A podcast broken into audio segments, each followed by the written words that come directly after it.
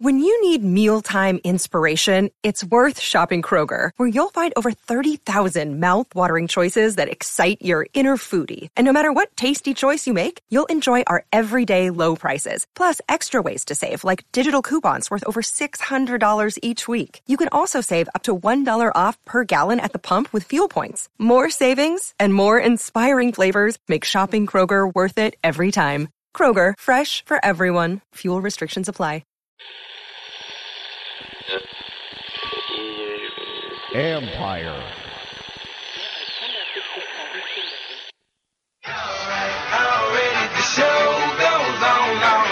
You thought you knew, but you have no idea. It's the urban sports scene.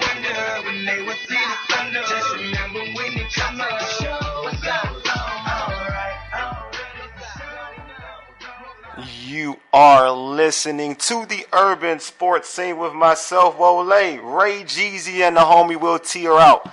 Uh, we're also part of Empire Media. Check us out at empiremedia.com.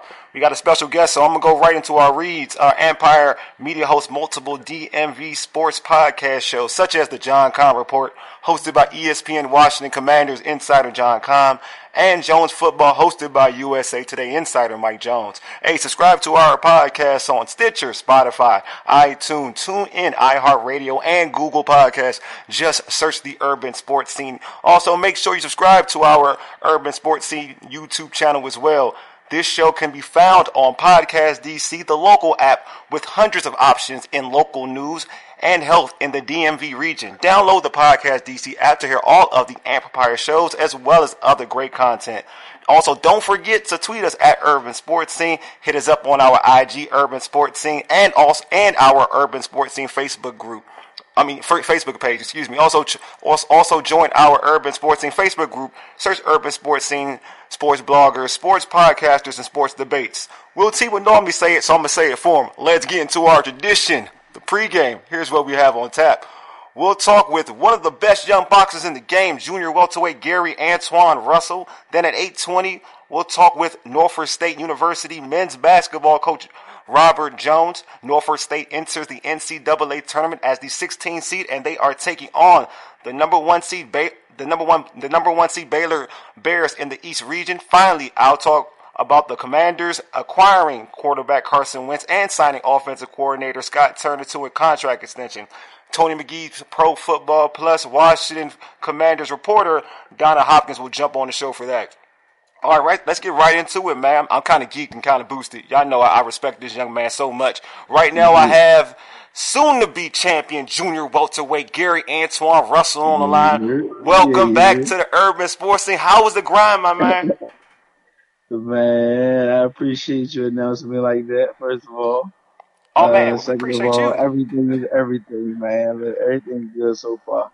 We're still maintaining yeah, man. Hey, um, first off, I want to say I'm proud of the you know the fight that you put out there um, a couple weeks ago. Uh, I was watching it, and me and you know folks, you know folks on this show, we're big fans of you. Uh, we all, the first time we saw you fight, we were saying like, "Oh, this dude got it. He got that dog. He's the he's got it. He's got it. It's, it's all on him." You know what I'm saying? So first off, I want to say I'm proud of you. I think you did a great job in that fight against Victor Postol. But for you, um, you know, that was you know a couple weeks ago how you know in terms of your performance you know what do you think you showed the world oh man that's a great question man actually i think i showed the world that i'm definitely not to be played with uh. you know uh, me personally as far as me being a critic to myself uh-huh. I would grade myself a D. Wow, really? yeah, my father, man, my father, he keeps saying he'd give me a B. Uh-huh. Right? He say, uh, Victor Postol, he never been stopped. You know, he fought Terrence Crawford and he fought, uh, uh, Josh Taylor. Uh-huh. Both of them under, undefeated, undisputed, got all the belt titles and stuff like that. I said, Dad, but you still trained us to perfect a certain craft. And when we're going in there to perform, we we you know purposely go in there to execute what we perfected. Mm. If we don't do that to a T, then we got to be honest to ourselves. We can't just go overall. You know, mm-hmm. have respect to the craft. He going overall like, all right, this is a, a high caliber fighter. Uh-huh. Victor Postol, he done fought both of these guys. He done knocked out um Batista yeah. and etc. You know, he just kept going on and on and on about his career. So I'm like, all right, I can't say nothing. I can't, I can't really say nothing. You know? But in my mind, I'm like, betterment, betterment is the key. You know, I'm gonna just uh-huh. keep this to myself. You know, for now, uh-huh. I'm invite his brother to just take heed to what he's saying because it is facts. You know, I can't get mad at that. Uh-huh. I can't really rebuttal up to that. You know, I'm like, all right, all right, all right. Okay, Dad, you know, so let's be, let's go with it. Look, man, that's a champion mentality, though. You know what I mean? That's how, in terms of other sports, that's how all the greats have kind of go go about it. And even this sport, like you know, look, uh, you know, Floyd Mayweather Jr. in basketball, Michael Jordan, Magic Johnson, you name it. Like that's the mindset, though, to be a champion. I, I dig the mindset. Though I thought you graded higher than the D though, bro. I think you were higher than the D. I think that's I think that, I think that's just uh, special though. You know, I think that's a special thing. You know, as far as the competitive mindset and just having the certain certain environment. Uh-huh. You know, like how you brought up all of these greats. You know, uh, Floyd Mayweather, uh, uh, and a couple more fighters. Uh-huh. You know, I think what made them that way was their environment that they was in. You know, they all had their fathers. They was family oriented. They was bound. You know, and uh, that was their kind of like life support. Uh-huh. No, I vibe that. You know, I'm the same with my family. So I, anytime it's it's it's wild. Like when since you know when since we've interviewed you know the, the team Russell that's one thing I admire is that the close knit family that you all have. Forget just the career of boxing. Just I appreciate that, you know, because you know, for me, you know, having my father around when he was living, and just like my brother and whatnot, all of us together, we and my sister, like and my mom, we had this bond, and I just always dig that with with y'all, like the bondage that your family has. Man, I appreciate that. You know what I mean? Because it's, it's, deep, man. It really is. You're listening to the Urban Sports Scene right now. I'm chatting with junior welterweight Gary Antoine Russell. All right, man. So, you know, even though again you're higher than a D, to me, I mean, we're going over that. I'm I'm over that right now. Who are you aiming to fight next? And also, what do you have a target date in terms of your next fight? Uh, honestly, that's that's TBA. I always get my eyes on somebody, uh-huh. but calculatively, you know, I want to, like I said, I want to strive to the top to the point where though I can get all the belts. Uh. Once I get all of the belts, I have consider consideration to even move into another weight. Why move uh-huh. when you haven't accomplished the true goal? True goal is to wipe, wipe out the division. Uh. Facts, facts. So you know, people asking me, uh-huh. uh, could you come in at 135? I said, of course. I've considered it a couple of times, you know, us collectively as a team. Mm-hmm. You know, like I said, this profession isn't no 40 yard dash. This is a, a marathon. This is a career. So you gotta have a plan. And best believe we got a plan. That's the funny part about it. You know, um, I think a lot of people overlook that overlook, uh, overlooked having a plan, right? No, you're right. They do. Definitely, I'm gonna tell definitely. you. I think they just get in there for the thrill of the sport. Facts. Honestly. Facts. And what the sport can bring. Uh-huh. I have a dude. I mean, when I was watching, well, I've been watching boxing forever, but um, I remember to your point. They did the same thing. I don't know if you. I mean, if you probably remember him or not. Uh, Fernando Vargas, and he was the same way. Like they rushed him. You know what I mean? Like they rushed the whole thing without a solid plan. And to your point, I think it was all about the fame because they rushed him to fight like Oscar De La Hoya when he had when he hasn't really kind of weathered the storm in terms of you know what he can do as a boxer. Um, in, in terms of getting into that into that environment, hasn't really faced some of the challenges and whatnot. And they rushed him in because he had the look and you know he was undefeated or whatnot. Um, but I like the way your family, like kind of like your team has kind of like progressed your career. You know what I mean? Like like you said, you have a plan, you executing it, you're grading yourself out. Um, and you're really cautious in terms of like you know, improvement and whatnot. I dig it, man. I think, uh, but to your point, though, a lot of boxers are in for the fame. They want that rush aspect, but not that long term career in terms of greatness. Right. That's, that's what it's all about. Mm-hmm. That's what it's all about. True facts. All right, so I think it's dope to have one of the, bo- the one of the best boxing minds in your corner in your brother. Like, can you explain having him in your corner, especially in that fight against Postol? I think everybody saw on Showtime um, on Showtime, him giving you advice and you executing that plan? Ooh, this is where I start grading myself. oh. you, you trying you trying to get me to spill the beans? Oh man, I ain't trying to do, I ain't trying to do nothing, man. I don't want you to grade yourself a D. I know that much. But go ahead. I'm about to tell you to cash out me some money for pulling these words out of you. Oh man. All right. Well, look. Um, as far as executing what my brother gave me, the father instructions my brother gave me, um, you will hear him. I believe in round 5 uh-huh. telling me stop slipping to your left. Uh-huh. Stop slipping to your left. Don't slip that way no more. The next round I came back, I slipped that way one time. No, I say two tops. And if you look at the fight, you'll see me shake my head once I slipped that way. And I looked at him. I saw it. I looked at him. I looked at him. I was like, like, I, like in my head, I'm like, I apologize. I apologize, brother. Look, look, we're gonna get this shit right right now. Oh, excuse me. You cool, man. You cool, man. Go ahead. you know? oh, man. But uh like like my father said though, it went on for me to execute it, but a little later in the fight, sure. round 10 mm-hmm. I got the fight over. Yes, He's did. never been stopped. Uh-huh. You know, I'm like, man, like, I love you, dad, but uh, I want those world stars.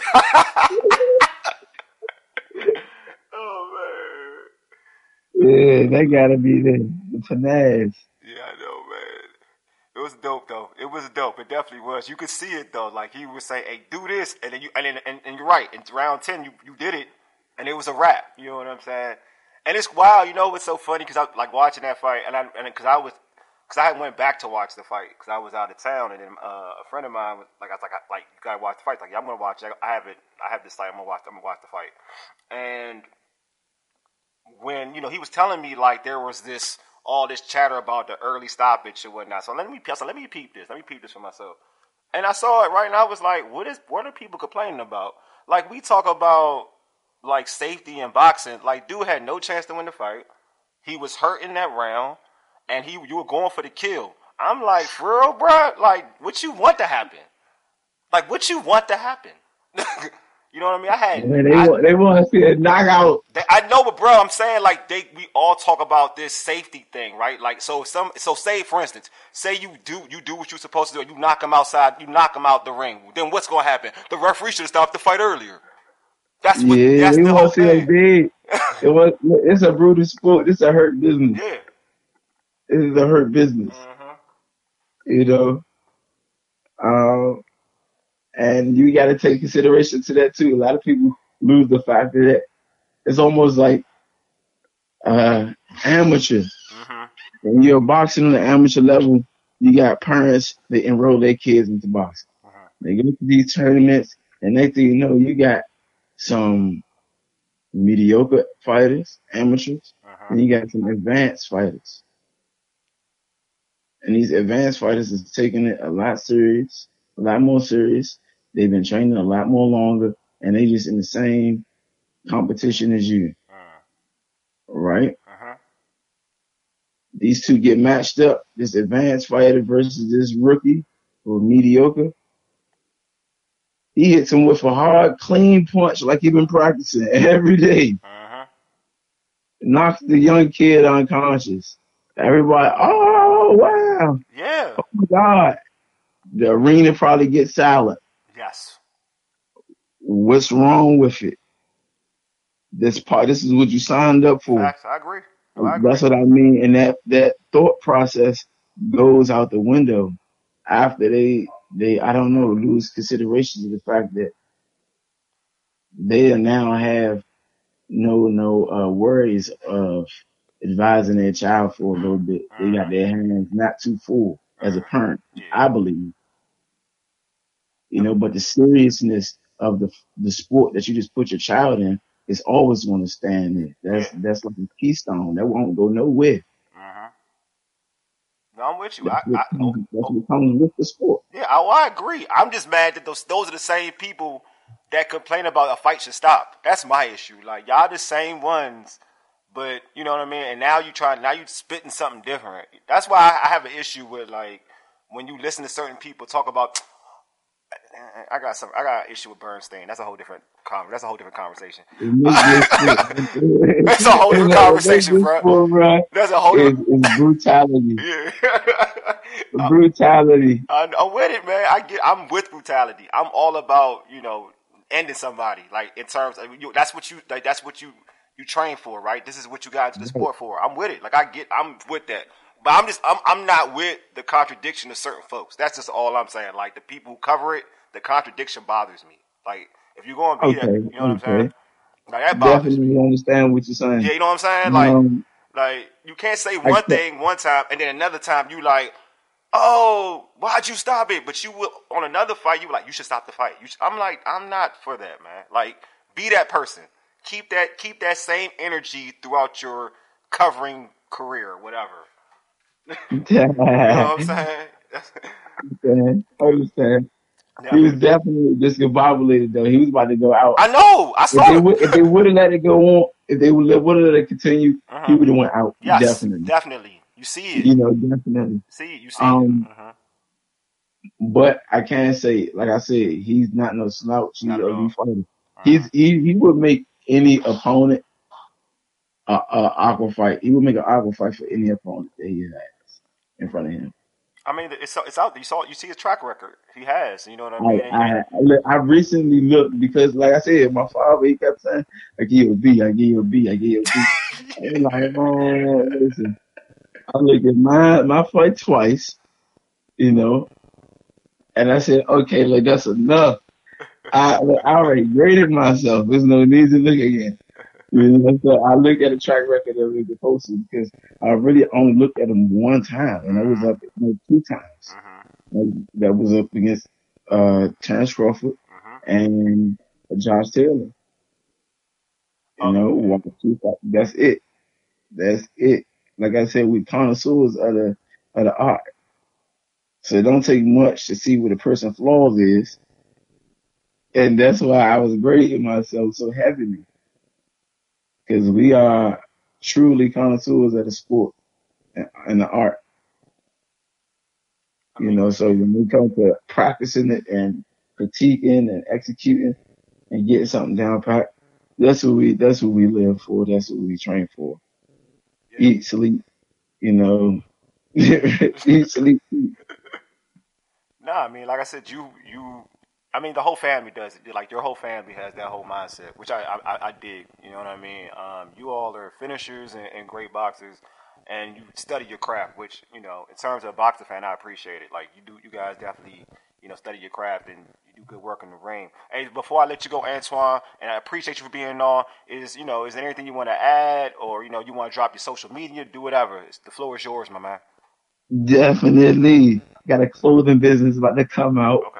Um, I'm actually about to open up a couple of SB, uh, uh, SBAs, you know, but I gotta take my time. My social media, that's Gary A. Russell all together on Instagram. Uh, I don't have no Twitter. Don't have, I have Facebook. I don't know if y'all do that. That's Polo Twan if y'all do Facebook. Uh-huh. But uh, all of these things that I'm giving y'all as far as my information, y'all will hear from me personally. Uh, I just keep me and have faith, man. Look, superstars. Everybody that I deal with, I want y'all to know that we superstars. You Oh, part man. of the superstar Oh group. man, you my guy, man. You, you should have about to shed a tear, man. Dang. That's I'm talking about. That's I'm talking about. Top tier. That's what I'm talking you gotta about. walk. You gotta walk like that. You You, know gotta what- walk you know with what? your head high. Oh, You know what I'm about to do? Hey man, I'm about to I'm about to stunt. You already, see you you got me already, my man. That's, that's what I'm talking Top about. tier. That's what I'm talking about, man.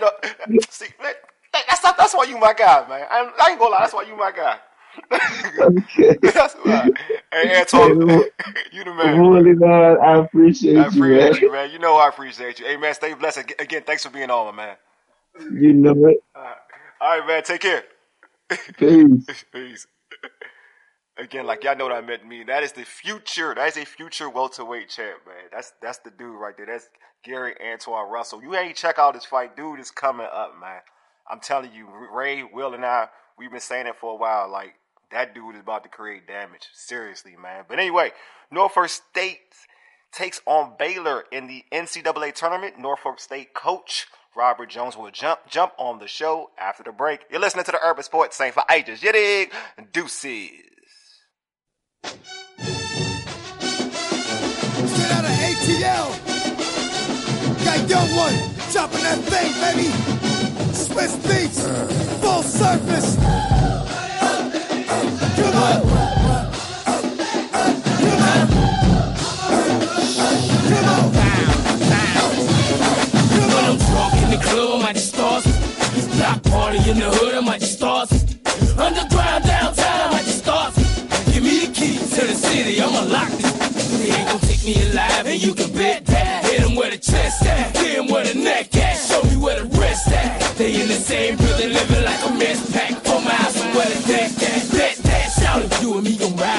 to the other side. It's how these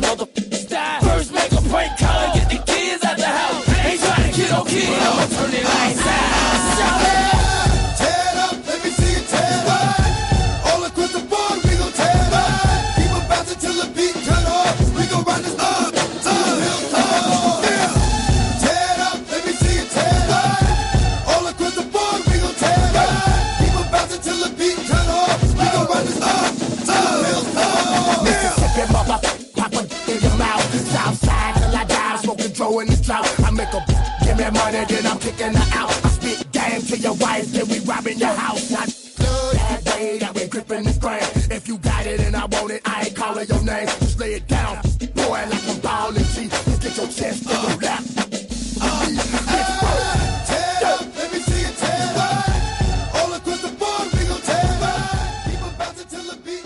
You are listening to the urban sports scene.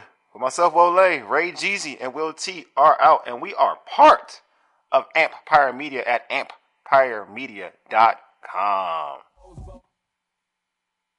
Right now, we have Norfolk State University's men's basketball coach, MEAC Coach of the Year, and winner of the MEAC Conference and Tournament Coach Robert Jones on the line. What's going on, Coach? Hey, what's going on? How you doing, man? I'm doing good, man. Doing good. So last weekend, you went back to back, win the MEAC tournament. How do you? Uh, how did you guys get it done?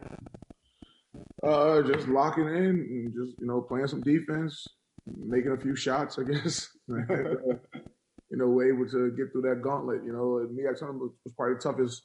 Um, well, MEAC conference, I should say, was probably the toughest it's been in a while. There's been a lot of good teams. Uh, some of the, the bottom teams became became good teams. So, and some a lot of good teams stayed good teams. So it was a, it was a tough year. You're definitely surprising that Coppin made it all the way to the to the finals to play you all.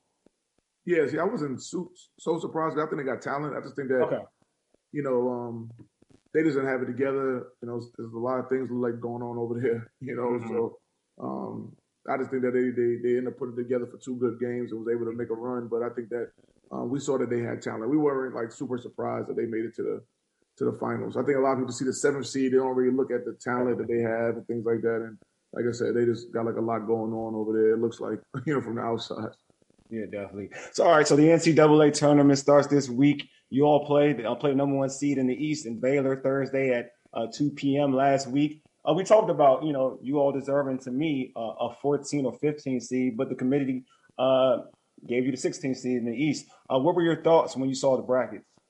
Well, as we started checking like uh, a lot of the bracketology stuff as we get close to you know selection Sunday, it seemed like all the bracketology started to put us um, at 16. Um, which which I, you know I don't think is very fair. You know, Mm-hmm. I think that um, with 24 and six, you know, yeah, we didn't have like any signature wins, Yeah. but um, the problem the, the the the committee always also doesn't see is that a lot of those teams that were in the, that's in the tournament, we've asked to play, and they decline because they you know they don't want to play. You know they you know whether they're worried about losing or whatever the case is.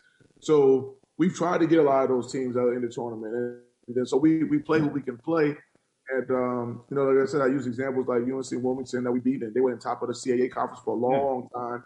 And then the CAA team that got in got a 15 seed, and then um, you know, I know the, the Big South team that got in got a 14 seed, and, and you know they did a great job over there, uh, a great job. But at the same time, it was very comparable conferences um, that um, you know got. And then Yale, Yale got in too that uh, wasn't supposed to get in. Mhm. They got in last minute. They beat they beat Princeton, uh, which I know was the favorite in that in that situation, and they got a 14 seed, I think.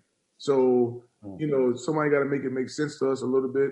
Um, but hey, once we got over the initial um, anguish and, and, and disappointment, because it's just not you know these kids deserve people. I don't think people sitting in that room realize how hard it is to win 24 games.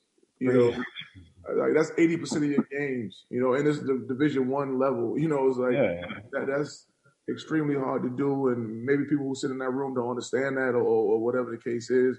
But um, they gave us 16, and, and and they go from there. I know a lot of people are like saying, well, you know, because you know a lot of HBCUs are usually in the first four games and stuff like that, and and really honestly, the first four isn't that bad to me. Yeah, you Um, said that you said last week. Yeah. it's not that bad to me, man. But it's like, I, you know, like I said last week, I said that if you give me a 16, then give me the first four. Yeah. Mm-hmm. Let's, I agree.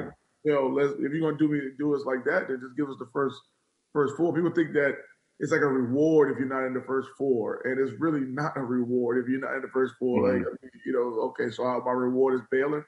All right, thank Mhm. you. You know what I'm saying? Like, Yeah. you know, like, Mhm. you know, why not why not get Wright State then Baylor? You know, Mhm.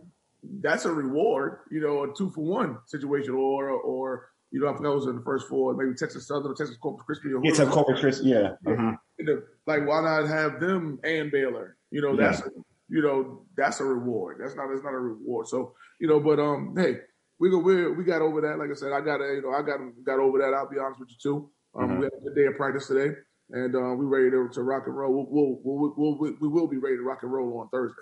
Oh, I definitely, I definitely anticipate that. Um, but I want to get to that to that point about the me. I just feel like for me, um, because I've watched and, and I've seen multiple MEAC teams this season, and to me, they've a lot of teams have competed with some of these big schools. Um, I know like the University of Maryland Eastern Shore competed with UConn at UConn. Um, Yeah. play a tough game with- at UConn. Um, you had Howard playing Notre Dame, and they played them tough. Um, you know, you all in terms of the season dominance. I just feel like to me, the MEAC, it's that whole notion that the MEAC is a weaker conference has to stop.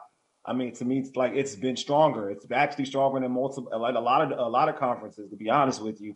And like you said, it's this is a thing that we've seen throughout the history of college basketball. These good teams don't want to play some of these schools. You know what I mean? Because they're scared of an upset or whatever.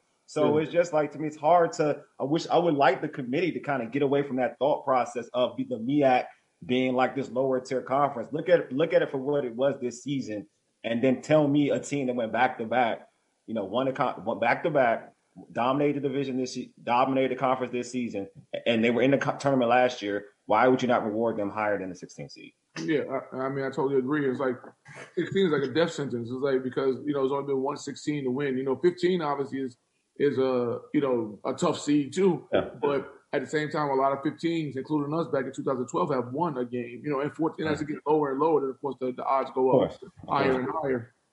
I just think you know you you reward a team like that to try to give us give us a chance to to, to make something happen. And, and then once again, you know, to all the Spartan fans and and, and stuff like that out there, um, we're not conceding by any means. You know, we're, going to win a we're going out there to win a basketball game. We're just talking Yeah. about um, Fairness. yeah, how we felt like we shouldn't be in Yeah. this. You know, that's all. That's all. That's all this topic of conversation is. It's not about you know just get conceding or anything like that. We're going to be ready to play. We're going to be ready Yeah. pull upset. Yeah, definitely. I don't think anybody should think after, from this conversation think that you're conceding. I think that, that there's an interest of fairness. That's all. Like if anything, you could be a one seed, right, and complain. Of, I mean, you could be a two seed and complain about being not being a one seed. You know what I mean? So Yeah. it's all about fairness. But to like you know for me for like for me I, I coached um I've coached boys and girls for like years and whatnot. So my thought process when I felt like my squad was being disrespected, you know, I would use it for my squad. Are you using that for your squad in terms of like motivation? Say, you know what, they don't believe in me, but you know what, we're gonna make Baylor believe in us. Yeah, I mean, we use that motivation. I mean, we always kind of play with like, a, I mean, I coach with a chip on my shoulder. No matter how Mm-hmm. much success I have, I always coach with a chip on my shoulder. I always want to prove that I'm the best, you know. And I think that Okay. I, tell, I tell the guys to do the same thing, prove that they did that they're the best. You know, like okay, they put us here, all right, cool. cool. We got to show that you know why we shouldn't be here, you know, and, and things like that, you know. So we got to go out there and compete hard, and we ever competed. I mean, Baylor is a quality program. Not taking anything away from Baylor. This is you know Baylor's a you know real deal program, you know, and we've played Baylor twice, you know, early in my career as a one as an assistant and one as an early head coach, and we didn't fare very well against them. Um, but I think the program has changed now. I think I've you know the players have changed. I've changed as a coach, and I think that we've um, we're, we'll, we'll be you know ready to go. You know, it's still it's still a tall task. Like I said, they're the defending national champions for a reason, but at the same time, um, you know, I just feel like we shouldn't be playing. We shouldn't be even playing. You know, Of course, no, I get you. No, I'm with you, my man. I'm with you. And it's just, you know, it, no one thought that UMBC was going to beat Virginia. You know what I mean? So it is with like anything that happened. And, and and today, and to me, and Ray and I, uh, you know, who's not able to be on the show, we always talk about like the parity in college basketball is so much different than what it was back in the day. Like there's so much more parity in college basketball. Like these kids in smaller schools are able to compete with some of these so-called big, big major schools. All right, so how? I mean, obviously you went to the tournament last year. How will this experience of being in tournament last season, I mean last year, help you for Thursday? Um, I think you know the preparation. You know, you you know how to kind of like prepare for the games and things like that. Um, you know, so that you know that's that'll be the same. I think what's what was a little different was like today. You know, we had our first practice back and stuff, and it was like it was a little weird at first because you know it's like you kind of practice all year to win that championship, and which we did. And then of course the celebration. We had a day off yesterday, it was Selection Sunday, and all that stuff like that. And now it's like, okay, back to work. You know, back. You know, let's, let's go to for another another goal. So um, last year we didn't have that. You know, last year we won the championship at, at one of you know the same thing one o'clock game, and seven o'clock we was already on our way to Indianapolis. Ooh, okay. So it was like almost like a constant work. It wasn't just like a stoppage anywhere. So this was a little different that I, you know, that I had to get used to as a coach. Um, uh, you know, NCAA tournament coach, you know, to, to to to be prepared for. So that was probably the only difference. But other than that, preparation will be preparation, and we're gonna be ready to, you know, be ready to go. What was your preference last? What was your preference last year or this year? What's your preference? I think um, that's a good question. I mean, I think that you know, I don't know yet. Let me let me let me let me answer feel that. I understand. I know, I know where you're coming from. I know. I get it. No, I get it. I think that, um, I think that I will. I'm, like I'm happy for the guys Mm-hmm. because they're going to be able to experience NCAA tournament the right way. Yeah. Um, you know, when we went last year, like the bubble was crazy. I mean, the bubble was you was really confined to your room. It, it was crazy in the bubble, but um, it was you know when I went when we went 2012 when I was there, they're going to experience that. They're going to experience the fanfare. They're going to experience the the tens of you know ten thousand people in the arena. They're going to experience the you know people actually cheering for the underdog and stuff like that. You know, they're going to experience all that stuff, especially if you keep it close. If you keep it close, the, the whole crowd flips for you. You know, Yeah, so know. uh, you know that's how that's because I mean, and when we beat Missouri, we came in there with about fifty fans. I mean, let's face it, nobody was traveling to Omaha. You know, like that wasn't yeah. happening for. I mean, at least for us, right? But by the time we left, we had fifteen thousand fans. You know, because it's like everybody wants to see the, the Cinderella. So if we can keep it close, the momentum will shift and the fan support will shift to our side. But we all know once you keep it close, the so-called favorite teams they get tight. It don't Yeah, matter. They get tight. They- um. So, all right. So for you, you know, going into this big game, you know, who will you who who will you need to lean on to shock the world? I mean, the guys I've been producing all year, you know, it ain't going to be, there's no, no secret. I mean, we, we've been blessed to have a few different options, but that, that could do some things for us. But the guys who've been producing all year, we, we're going to count on them to produce. Um, you know, and, and it doesn't have to be like no one has to go get 30 or 40 or anything like that. If they do, they do. But it just has to be play within yourself, play within the game, and don't let the moment get past you. Yeah. So that's the, that would be the message you you give to your your ball club, right? Like don't try to go oversee of what you do. Just let the game flow, play your game, and don't Yeah. don't worry about trying to make the the, the, the greatest the, the greatest play. Just worry about doing what's within the system. Yeah, without question, because I mean, Mhm. this is the first time in like three months, maybe, Mhm. that we're not going to be the favorite. Yeah. You know, so like we can almost breathe a little relaxed, like relax a little bit, you know, like, because Yeah, now yeah. we can go back into that hunted mode. I mean, I mean, Yeah. you know, the hunter, I should say, the hunter mode instead of Mhm. hunted all the time because we've been we've been hunted for three months, you know, Yeah. maybe even longer than that, honestly. But Mhm. um, you know, so now we we could kind of flip our mental a little bit. Is that like it's really like no pressure on us? I mean, at all. Because if we lose, people are going to expect us to lose. You know, uh, if we win, people shout that we win. There's going to be a ton of fanfare behind it. So Mhm. we're really right now in a win-win situation for, for Norfolk State's basketball. So it's like all the pressure's on Baylor. They're the they're the defending national champs. They got a, they're the number one seed. They got to play the 16 seed. Like you said, only one 16 seed ever won. I'm sure that's in the back of their head because you don't want to be the second one to let it happen. So Mhm. they got all the pressure. You know, like we could come in there and just play basketball, just relax, play basketball. Man, I'm hoping y'all start fast because I want to see them. I want to see them, them Baylor boys shook. I hope we start fast. I just know how.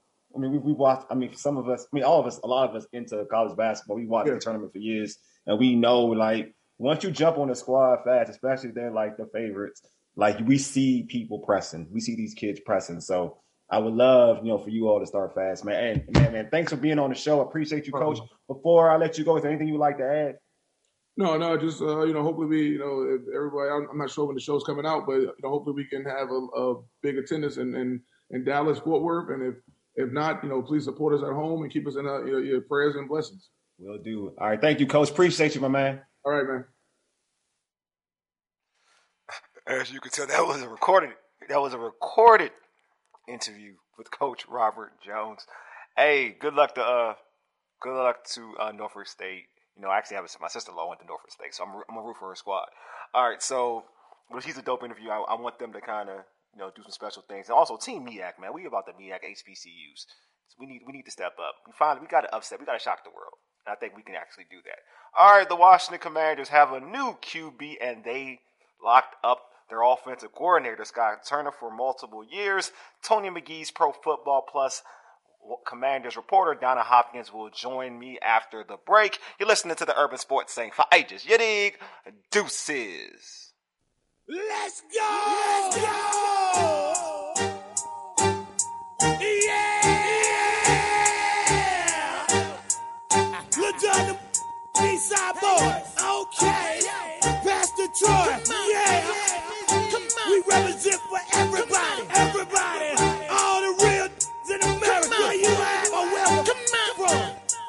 We represent for y'all. Come on. We represent for GA. Naptown. Tennessee.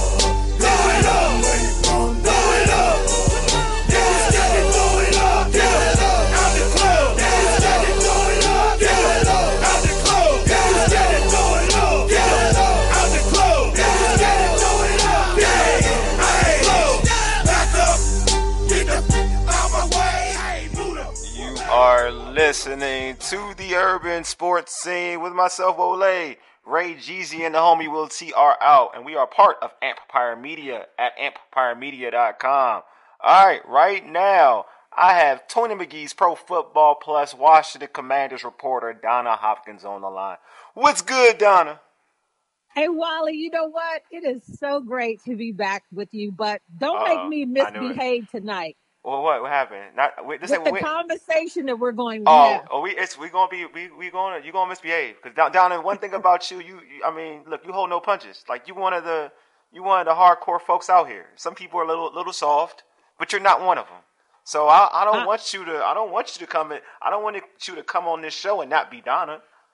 Oh, I'm going to tell the truth. You can believe that. I know that's right. No, no punches held back. That's what I, I want. That Donna. I want the Donna that wants all the smoke. That's the Donna I want.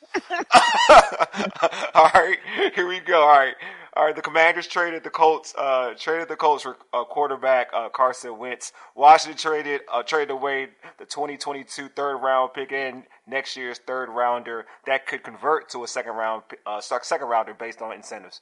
Uh, the two teams switched uh, 2022 uh, second round draft picks. Uh, what were your uh, what was your thought on the deal when you heard it when, when you once you heard it go down? Here we go again. What in the world is going on? That's what I said. I said, is this a repeat of the la- last year when they got uh, Ron? Uh, and you know what I said from day one with Ron is why like did they pick him? Did they not have not you know not not that I didn't like him as a person, but I I, thought that why did you bring in Ron Mhm. when it was so many other options out there and he was not going to move the needle forward enough for this team to to to get into the playoffs or to move up in the division. So Mhm. I see the same thing when they said Carson Wentz. I said, "You got to be kidding me!" All over again, and and you get a quarterback again that you put a band-aid effect on a wound mm. that you don't want to heal. How many times have this situation with the quarterback not have you know, it, it's almost like they can't get this right. Mm. And so they can't get out of their own way with the quarterback situation. So it was 16, I think, veteran quarterbacks out there that was going to be available. And of course, everybody's looking at the Russell Wilson, Russell, Russell Wilson, mm-hmm. uh, Aaron Rodgers. Uh, they were uh, Watson. You know, they were looking at big ticket pe- uh, players. But those are the guys, guys are going to move you forward as far as what you're trying to do in getting back on as a winner. Carson Wentz to me is again a band-aid effect of putting it over a wound. Where is this guy going to be your quarterback of the future? No, I don't think so.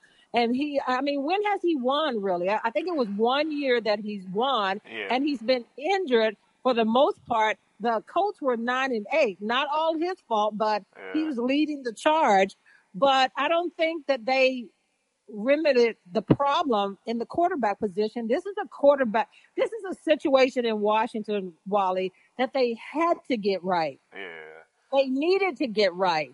Whether it was going into the draft, whether it was trying to get one of these, you know, guys that could push you forward, uh-huh. they still did not answer the bell when it comes to quarterback. You know, I mean, I actually like Carson Wentz, but it's different. I guess because for me, I'm different from everybody else in this aspect. Is that it can't get any worse than Taylor than, than Taylor Heinicke? I'm I'm actually on that. I'm like you you had Taylor Heinicke, so anything better, any quarterback you're going to get that that had success is better than Taylor Heinicke. Um, because of Well, his, because of his limitations, right? Um, because I feel like having, like for instance, we wa- we, I mean, all everybody watched the Cowboys games where you know everybody was touting how Trevon Diggs was strapping up um, Scary Terry, and they were just underthrowing footballs. You won't get that situation with uh, uh, Carson Wentz, and he's had success, right? He's had some success in this league. Um, with the Eagles. Um, he had an MVP season before he got hurt with the Eagles. Um, but you're right, he doesn't stay healthy. It's it's it's hard because for me, if Carson, or for instance, if Carson Wentz was compa- and we're going to get to it later, but if Carson Wentz say he went to like the Rams, right? Say he went to the Rams. Say he didn't even have like the, the Ram situation before there was uh, Matthew Stafford. Say he went to the Rams or something like that. He he would be okay. Like you know what I mean? Because I think that situation would be better conducive to for Carson Wentz to to be successful. Wally, I'm not letting you get away with this. You know what I'm doing. No way, because this is the thing. You said, okay, so see, this is the thing that people can't look at when they're trying to build a successful team. Yeah. Is they can't go in with the mentality of, oh, he's better than Taylor Heinicke. Well, yeah, I mean, yeah, he is. Yeah. But the thing about it is, you can't build a, a team and you can't put a quarterback on a team that mm-hmm. has been broken for years Yeah. at this position and you say, well, he's better than what we have. That doesn't work because will he be able to carry you to the promised land? Well, I uh, don't think I actually so. have an issue. I, I see. This is the thing. All right. So this, there, all right. As you know, there's levels to quarterback play. You you've covered this team. For, you've been covering football forever, so you know like there's levels to quarterback play. So there are certain quarterbacks that, regardless of the environment, to what you're talking about, Donna, and I agree with you, that will carry your ball club through whatever. Like there's certain quarterbacks that can do it. Like you mentioned Aaron Rodgers. Russell Wilson to a certain extent. I think things still have to be a certain way for Russell Williams Wilson to carry you throughout everything. But Russell Wilson, we'll put him in that list. Obviously, you know, the, the main the, the elite the Tom Brady's of the world. Um, we look, we can look at all the quarterbacks at the AFC, them, them young killers at the AFC, all those quarterbacks, right? The quarterbacks that are available that was on the mark and the quarterbacks that were available on the market that you didn't have to trade for all of those quarterbacks weren't the ones that would carry your ball club in December when you need them to ball out, right? They would need to have a conducive environment for them to win football games. So the I guess my point is my, my I guess my question to you is that like one, which quarterback? Say you couldn't get Russ, you couldn't get Aaron Rodgers. Those are the two quarterbacks that everybody was was talking I about. wanted Watson. I wanted Watson. Okay, so I wanted Watson too. I wanted Watson too. The year before. Okay, I'm with you, Donna. I'm not gonna. I'm with you. I'm with you. I wanted Watson Because too. this is a young guy. If he hadn't been in trouble, I mean, if he if, if he hadn't had the dark cloud over his Yeah. head for the last season or so, then then this is a guy that did not want to be in Houston. I agree, And Donna. this is a young guy. This is a playmaker. This is a guy that can make your team better. Mhm. Watson wasn't going to come here. It's funny that Washington signs Wentz, and then all the charges is dropped uh, as far as Watson go. But, but would that have mattered? Would he have come here? And and that's the thing about this is the thing that upsets me about them signing Carson Wentz. I don't I don't I don't think he's the right fit here still Yeah. because you're talking about having to have so many pieces around I him to make this go, and then they let go J.D. McKissic. Let's not even get on that one. Mhm. yet. There- Another one. So, I, but- Donna, but I let's agree. go back to Wentz. You mortgage your team. You had thirty-three million dollars in the salary cap, Preach. and you gave him a twenty-eight million. Preach. He's not a twenty-eight million. I'm not mad at him about getting it, but he's not twenty-eight million dollar quarterback. This is the problem, Donna. Give that type of money. Don, he, see, this is the problem. though. This is, my issue. See, I, all right. So what I had was in the text chain, and I told folks I'm not mad at the trade, but I'm gonna tell you what I'm mad at the trade. I'm gonna, I'm gonna tell you what I'm mad for. This is this team doesn't know how to trade. I'm, I'm, this is what bothers me. This team does not know how to trade, and this is what question I question Rivera and his, you know that he has too much power. You traded know. basically. You traded. You. This is what happened. The Colts were going to cut him eventually. There, no one was going to trade for Carson Wentz. He's going to get cut eventually. So you and then you traded for him, but you took all the money. Like you took in all the money. Why couldn't you get the Colts to pay off most of that? Like why or half of it? You decided to take on the whole contract. There's many deals when somebody's trying to get rid of a quarterback. What do they do? They work a deal where they, take work- half of they it work a deal. to work half of the money, or or they'll pay damn near all of it.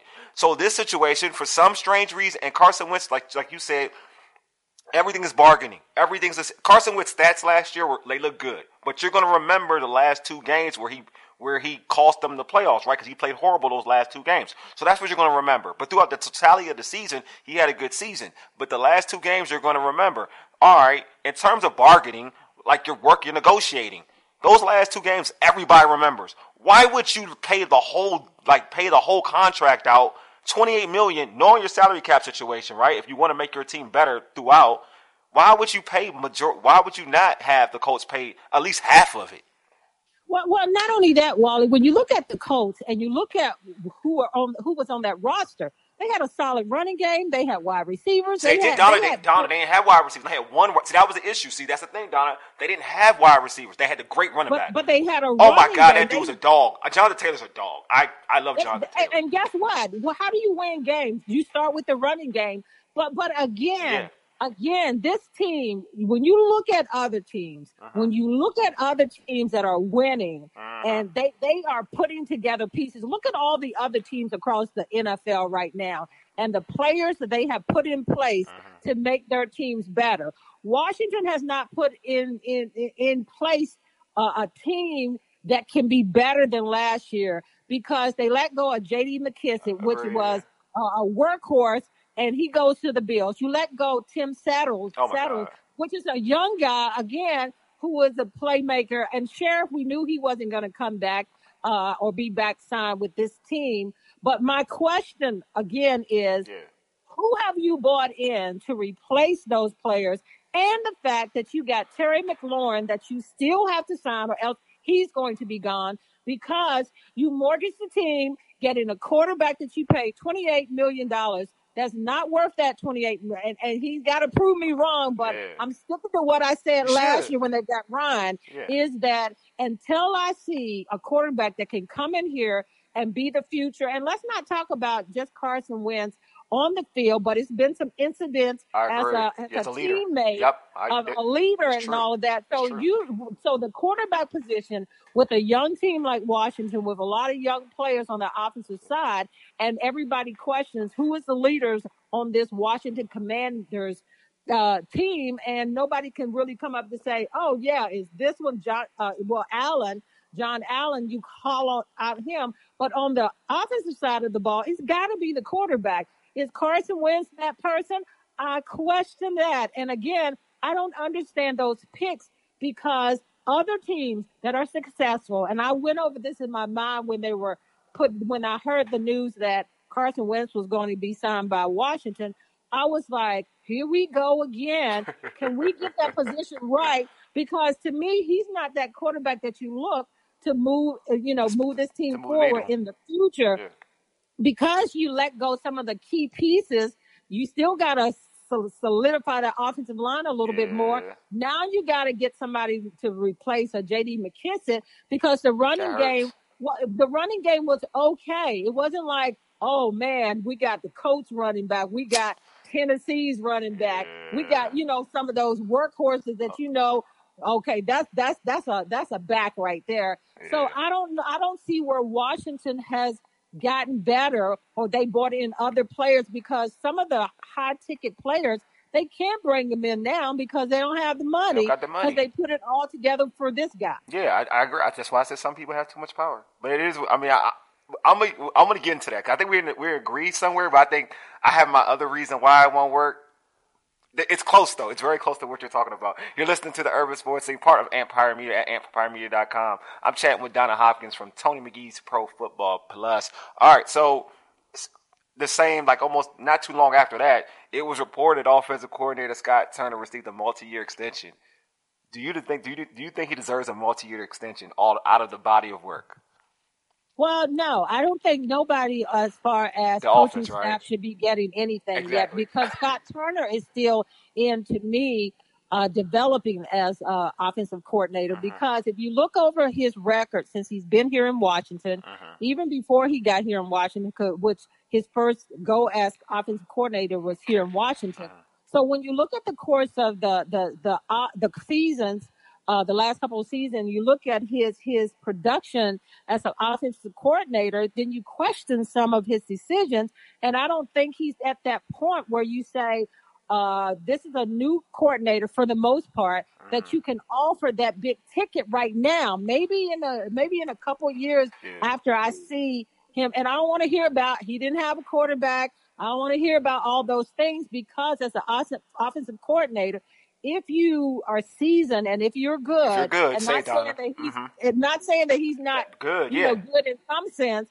He uh, he's he has not gotten to that point where you could say, "Well, wow, he's really rocked this offense, and he's taken made this offense so much better." Mm-hmm. Exactly. This offense is not much better in the in, in these last couple of years, and I see that he's still developing as an offensive coordinator. So why would you throw that bone out as far as to give him when I don't think that nobody deserves that yet because th- this team has not gone anywhere. This team wa- got into the playoffs the year before, um, but that was a bad with with a with, with a losing record, Yeah, really. And, yeah. and and then this year, you know, I thought that they took a step back. So uh, nobody deserves to have that that ink sign on that paper yet. They have not done enough Mm-hmm. deserve that yet. Not saying that he won't be a great offensive coordinator on down the line. He just hasn't gotten to that point yet that you say, "Let me sign, uh, you know, extension." Uh, a multi-million dollar extension, uh, you know, I, I, just think that that's to me is just a crazy move. this is where I'm gonna get in trouble, not you. All right, so to to what you what you're talking about, which I, I totally agree with you. Like this is he doesn't deserve the extension, and this is why, and I wish why, why I agree with you. And this and, and I hate this when people say he doesn't have a quarterback, he doesn't have this, that, and the other. Right? He doesn't have a quarterback, but he has Scary Terry, he has Antonio Gibson, he has threats. Right? He has weapons. It- he may not have the quarterback, but he has weapons. Right? So you mentioned you mentioned the the the pay, the Colts, right?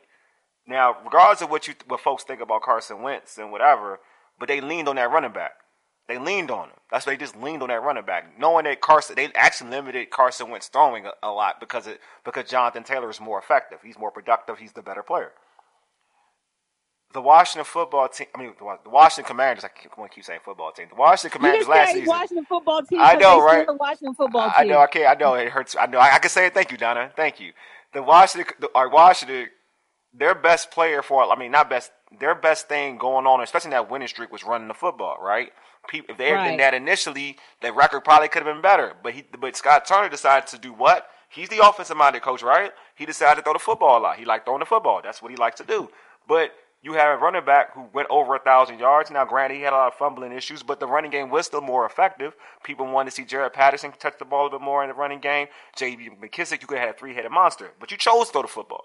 You chose to throw the football with a limited throw, a limited throwing quarterback, but you chose that. That is again the offensive coordinator's responsibility. That he does, he designs the plays, he calls the plays. That's what he does. So to me, as just a, as an individual watching a play caller, he's not an elite play caller. Like you said, Donna, he's still relatively young, so maybe he's going to get better. But right now, in the moment, he's the unknown. So what shows you that he deserves to be? I mean, deserves to get an uh, extension, and that plays into what I'm talking about with Carson Wentz. To your point, and what I mean, what I mean that, what I kind of agree with you, is not that I think Carson Wentz can't be successful here. I don't like the marriage. I don't like the marriage with Carson Wentz and Scott Turner. I don't a think. divorce right off the bat. Yeah, it's not a good marriage. It's like you're asking him. Now, granted, everyone's going to say, "Well, he's he has a quarterback who has an arm, so it, could, it should work."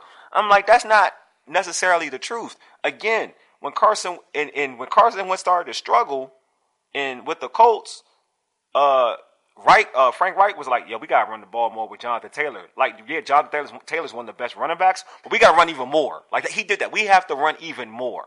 So he did that. He limited Carson. Carson was throwing the ball, play action. It worked for him. Carson was put up better stats. Eventually, got kind of comfortable until the last two games of the season. In this situation, can you say that from the body of work, have you seen with Scott Turner, if Carson Wentz gets to that spell when he is struggling, would would Scott Turner be like, you know what? Let's lean on Antonio Gibson. Let's lean on uh, whoever the backup running back is. You know, trying to be a running football team. Will he, will he do that? I don't know.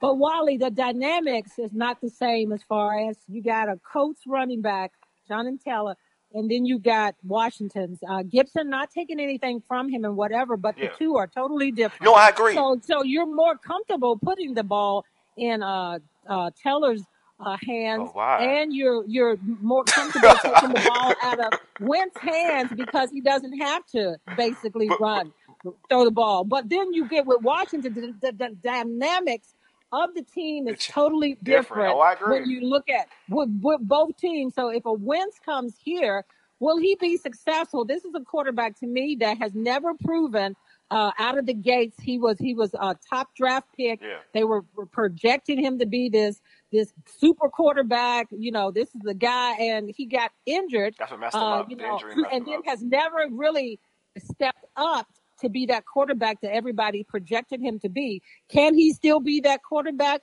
A lot of question marks to uh, be answered there. Mm-hmm. I don't know if he could be there. He hasn't shown that yet that he's gotten back to what they have projected him to be when he got drafted, number one draft pick. Mm-hmm. So my question again is, when you come to Washington, the setup is totally different. You Yes, got a it is. young offensive coordinator. You got running backs. It's not the same as what the Colts had. Sure. You got wide receivers, but you really haven't solidified that yet because you had people hurt. The the the you know uh, the the wide receivers that you bought in here that you're saying that we're going to be able to help Terry and whatever. That wasn't the case. Didn't work out. Uh, and, and so Samuel, so so Samuel, so so again, I don't think that they they need a big time receiver to go along with Terry Steele to be able to to make Carson a little more comfortable. But my my other thing is, who do you draft now? And not only that, you gave up too many draft picks and you gave up too much money. That that's the frustrating The part money part is bothers me more than the draft. yeah, picks. and but but The even the part. draft picks, those draft picks for Washington, a team that's still trying to build this team Uh-huh. to for the future, is that you can't afford to give up number two Not- draft, yeah. you know, uh, the number two draft pick, Yeah. or you know, second round, third round draft pick. You can't afford to do that when you're trying to build a team, and then you're losing quality players to other teams. And again, I haven't seen you replace those players with anybody yet that can make them better than what they had when they lost uh, J.D. McKissic, when they lost Settles, when they lost Scherff. Who have you replaced in that category right there? And then for the draft, are you going to go after a wide receiver? You need a you need a, a linebacker. Uh, You need so many pieces yet, and you're not going to have the money because of what you did. I know that they're going to have money from the Scherff. I know they're going to have money from Landon Collins, but that still uh, is not enough to sign the players that they need to make this team better. It's going to be interesting this year, you know, as far as how they put pieces together for for a team that they said got better last year. I don't think it got better last year. They didn't I get better last year. That's a lie. They didn't get better last year. They went backwards. Whoever said that, they're, they're just spitting some, some, some, some lies. I'm sorry. I was gonna say something. They're spitting some real lies. That they did not. They went backwards last year. Anybody who watched that scene, they went backwards last year. And if you're doing that, you're just trying to, you're playing a media game. Like you, if you're keeping it 100, like they were worse last year. They Well, weren't. they said during yeah, they said during the combines that they were going to, you know, that quarterback position was was key for them, yeah. and they were they were courting, yeah, I guess different people. I don't know who the different people are. They were courting to try to bring here, but again, there's too many people out there that this is what you got, and that you thought that Carson Wentz could come in here and be better he to could be move done. this team forward. I don't have an issue with Carson. I think I have more of an issue with Scott Move, Turner. move, It's Scott make, Turner make- to me. It's Scott Look, Turner. no. I, I still think that it's Carson Wentz too because he has not to me no, I agree with you. I know what you're saying. that he's that elite quarterback He's not elite. say, He's not man, elite. I. I, when I say take me to the promised land, Oh, I yeah. haven't seen a quarterback here in Washington that has been on this roster for forever, for a long time. That you could say that this team is moving in the right direction, quarterback wise. Wilson, let me tell you this: Yeah. Denver is going to be better, and Wilson is uh, uh, getting other players on that team They to bring along to make that team better. Yeah, they got Aaron. Rodgers, yeah, yeah. you know, is going to stay in Green Bay, and then you got the Tom Brady that don't want to ever retire. He wanted Just too, to stop. too much attention. Look, He wanted attention. that, that yeah, that he's, yeah, that he's coming back. But guess what? He, at forty some years old or whatever, he's still uh, a quarterback oh that yeah, can win he for a, he a problem. So, so again, Washington. Who else did you court during this this See, I'm process, about to see Don. I'm gonna tell you this, Don. This is what, quarterback wise? This is what I'm gonna tell you, Don. I'm gonna be honest with you. This is why, like, all right, to your point, when you mention those guys, those dudes can win t- pretty much in any situation. Like I always say, like Aaron Rodgers, um, Tom Brady, to Tom Brady, they can win. Like that, that's in they can win with any pretty much anything. Aaron Rodgers only has Adams. Other than that, his receiving corps is, is garbage. He just makes them dudes look good. Um, Peyton, I mean Tom Brady is Tom Brady. We already know. Like that's the, that's the goat in terms of quarterback play. But, also when you don't have that level tier, like all right, for instance, Matthew Stafford was in was in Detroit, didn't do any, like couldn't get over. He was in Detroit, which was a bad situation, but he couldn't even get to the postseason. You put him with a good coach, then everything changes, right? Sometimes it's not like the it's obviously you want that quarterback who's that dude, and you, if you're blessed to have a Patrick Mahomes, I, like you mentioned Watson, to me Watson's that kind of guy. If you have that kind of guy, you can he gives you hope for everything. To your point, yes, I'm with you. Like that player can do whatever you need Does to Carson. Wentz give you hope? No, but I'm gonna tell Does you. No, he doesn't. Wentz I'm gonna tell you what he doesn't. But I'm gonna tell you why he doesn't give me hope. Because if Carson Wentz was in a situation, or, so it's going to be. It's going to sound like an indictment on coaching, right? This is going to sound bad.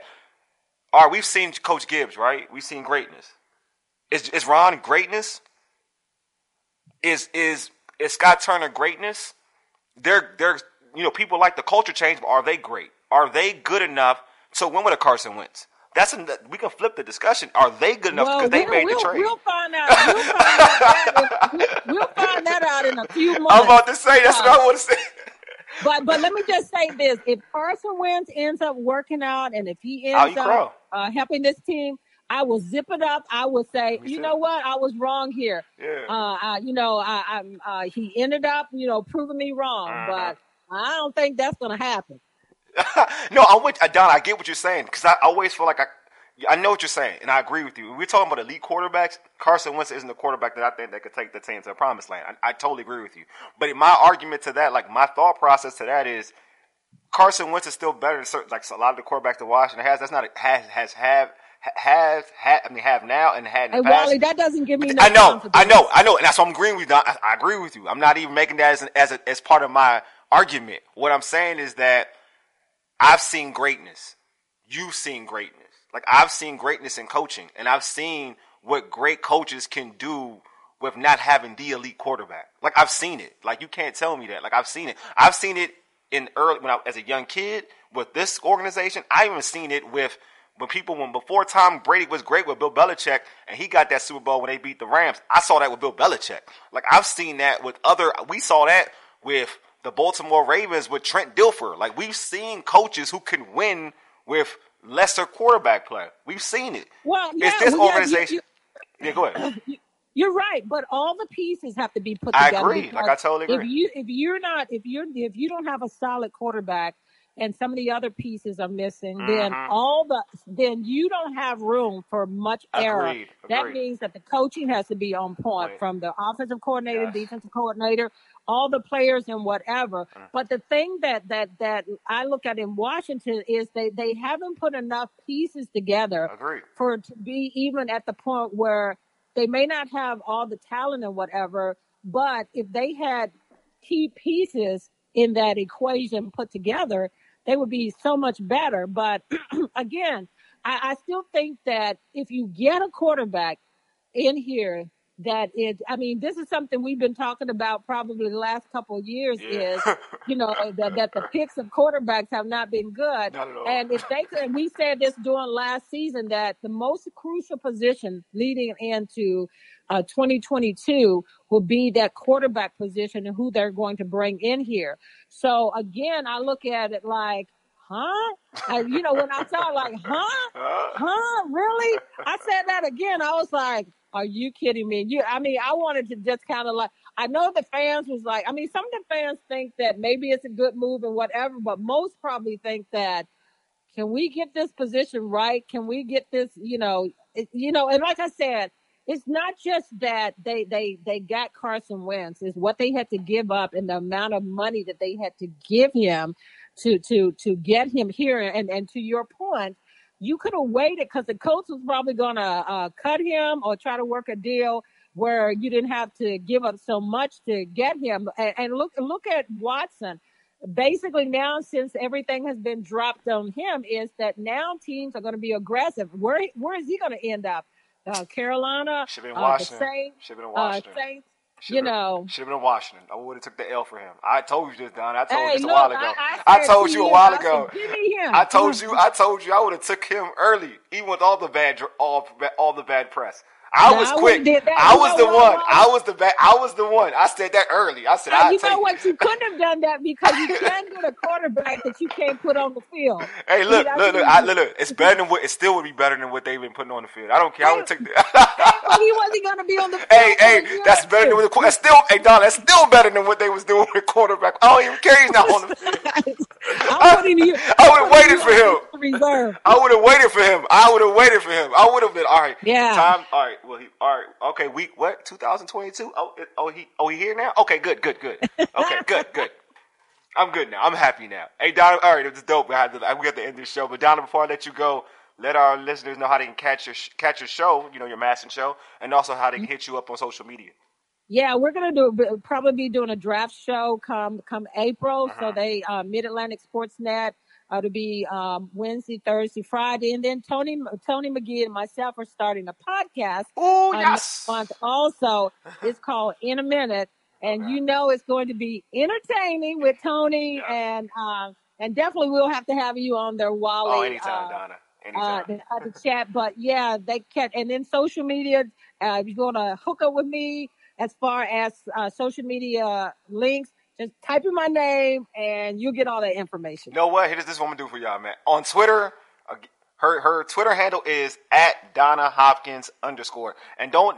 Oh, she only does football stuff. All right, so like you talking about, and don't be evil social media. I'm talking about. Oh no, no, be it's real, not folks. only football. Oh, it's not only- only it's football oh. because I'm, I'm I'm basketball. Oh, she doing basketball. I'm sorry. I meant sports, I'm Donna. on, 'cause I'm, I'm talking about mad sports. at the Lakers All right, I don't want now. to see Donna. We can't be talking about them. So look, and then, and then as far on Instagram is DJ Hop. yeah, DJ, we can't talk about that thing. But yeah, all right. So yeah, that's what. I'll be mad all over Don- Wally. Donna, I don't want to get Donna. over. I don't want to get into it because I'm already. I'm mad every. I don't even watch games right now. 'cause I'm so mad. Like that's And Wally, and you know what? I'm Yeah. so excited because this is my favorite time of the year. NCAA. double A. Me too, Donna. I'm. I'm in it. You know what I mean? I can't wait to that song at the end. One shining Uh, moment. One shining moment. That, that's that one shining moment. That's my favorite. I mean, know it is. Double A. I'm a Mhm. basketball fanatic too, so I am. uh, You know, I'm gonna be glued in front of the TV for the next, you know, month or so because the NCAA tournament is where it's at right Definitely. now. Definitely, I'm actually, you know, we've been interviewing or talking to folks from the MEAC. Uh, spoke to Norfolk State's coach, uh, who t- said uh, actually a couple days ago and played on the show. And you know they're playing Baylor. I'm rooting for them. I'm rooting for my HBCUs, man. I, li- I like to say uh, congratulations to Howard's women. Oh, yes, yes, yes, they did. They made it to the tournament, yes. Making it because they're Sure. they rocking, and I'm Mhm. I'm so happy for to see them in there, and hope that they go uh, far in the tournament. Definitely, definitely. I want to say like big up to uh, like MEAC MEAC basketball teams in terms of boys and girls. I feel like they brought their game up uh, in terms of competition. They've played the MEAC's boys and girls have have been really really competitive. So I, I, big ups to them. Big yeah, but. Howard hasn't been there for a long time, and to see them back there, uh, they uh, you know, They were two uh, seed, right? off to them. They were two or one seed. They were the two seed, right? I think the two seed, Yeah. yeah, but it, it's almost like a two seed is great, uh, but it's hard uh, college uh, basketball right now because that's the great thing about March Madness. You just don't know who's going to come out winning. You think it may be this one, but you got those upsets, and that's what makes uh, NCAA tournament so great. Mm-hmm. It's one and done, and then you move on. You know it, Donna. You know it. All right, but Donna, thanks for being on. You know what? I appreciate you. We're gonna chat again. All right, we're gonna chat again. You already know. Get your brackets together. I'm getting them ready, Donna. I'm getting them ready right now. Catch later, Donna. Later, Wally. Later. It's always great You uh, know it is. chatting with you. You know it is. It's always a pleasure. It's a, it's, it's a blessing, actually. Thank you, Donna. Later, Wally. Later. All right, again, again, that is Donna Hopkins. You can follow her on Twitter. That's at Donna Hopkins underscore. That's at Donna Hopkins underscore. Hey, subscribe to our podcast on Stitcher, Spotify, iTunes, TuneIn, iHeartRadio, and Google Podcasts. Just search the Urban Sports Scene. Also follow us on Twitter at Urban Sports Scene, um, IG at Urban Sports Scene, and like our Urban Sports Scene Facebook page. Make sure you subscribe to the Urban Sports Scene YouTube channel as well. Check out the home of the Urban Sports Scene. That's Empire Media at empiremedia.com. And this show can be found on Podcast DC. Download the Podcast DC app to hear all of the Empire shows as well as other great content. Hey, I appreciate you all for listening. I appreciate my man, man Gary Antuanne Russell for being on this show. You know that kid's gonna be the one. That, he's gonna be the next world champ in the welterweight division. You heard it here. Also, appreciate Coach uh, Robert Jones from Norfolk State to take it to take some time to talk to to, to talk to me um, before you know his big game against Baylor, uh, the NCAA tournament. So big ups to Norfolk State. Hope they you know pull out the upset. You know what I'm saying? HBCUs, MEAC. Let's let's stay strong, man. Let's combine our love for for our you know institutions, but you know for this team, I don't care you from the University of Maryland, Eastern Shore, Howard, or whatever, like or you know uh, Coppin um, Morgan State. We all we all need to root for Norfolk State. You know what I mean? Because we got we got to stand together. And also, I want I want to thank Donna for being on the show. You know, she's always dope. Donna's one of my favorite people. So again, make sure you follow her on Twitter. Anyway, appreciate everybody for tuning in. You've been listening to the Urban Sports Scene for ages. Get it? Deuces. A Mega, lead us out, big homie.